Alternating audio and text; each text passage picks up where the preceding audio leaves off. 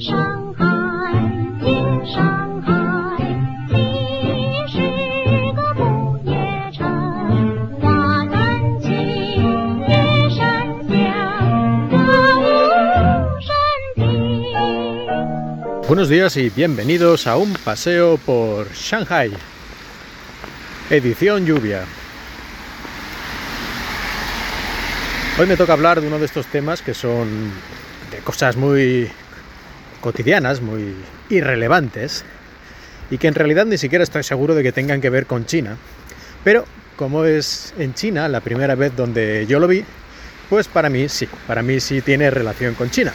Aunque no creo que sea necesariamente una invención de aquí ni nada de eso. Pero bueno, de vez en cuando nos toca uno de estos episodios. Y en este caso estoy hablando de los calentadores de agua. Y no me refiero al calentador de agua típico para el agua para ducharse, para, para lavar los platos y estas cosas. Un calentador de gas normalmente, o eléctrico también, suelen ser los más habituales.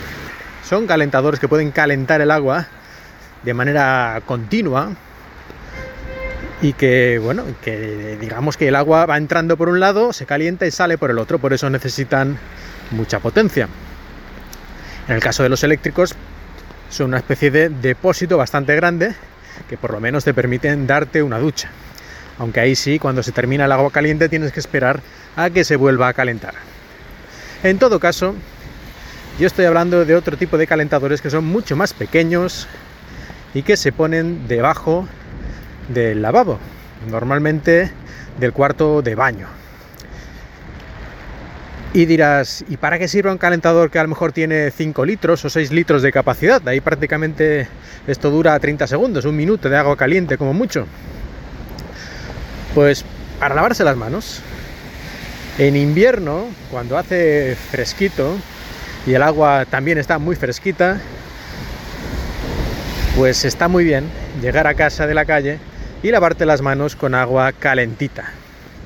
Pero claro, en un calentador tradicional enciendes el agua, se digamos inicia el calentador, empieza a calentar, el agua tiene que calentarse, llegar por la tubería hasta ahí donde tú estés ahí en el lavabo y puede, puede pasar perfectamente un minuto, a veces más incluso, que vas tirando agua y vas tirando agua y calientas un montón de agua, te lavas las manos 20 segundos, cierras el agua y se queda un montón de agua caliente por las cañerías que ahí se va a quedar enfriándose para nada.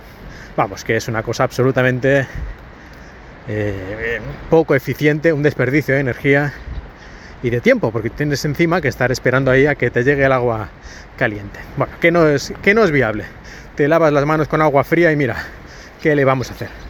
Pero gracias a estos pequeños calentadores que, como he dicho, yo vi por primera vez aquí en China y en España yo no, no lo he visto nunca, y en Japón que yo recuerde tampoco, pues estos pequeños calentadores lo que permiten precisamente es esto, son calentadores eléctricos, tienen como he dicho una pequeña capacidad, pero es más que suficiente para lavarte las manos, incluso si eres un poco mañoso, a lo mejor te podrías incluso lavar el pelo ahí si tienes un lavabo de estos que son así más grandes.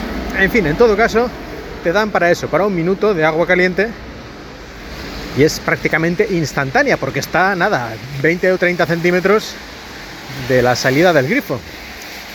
Por lo tanto, tú abres y en dos o tres segundos ya tienes el agua caliente. Y cuando cierras, pues prácticamente no se desperdicia nada.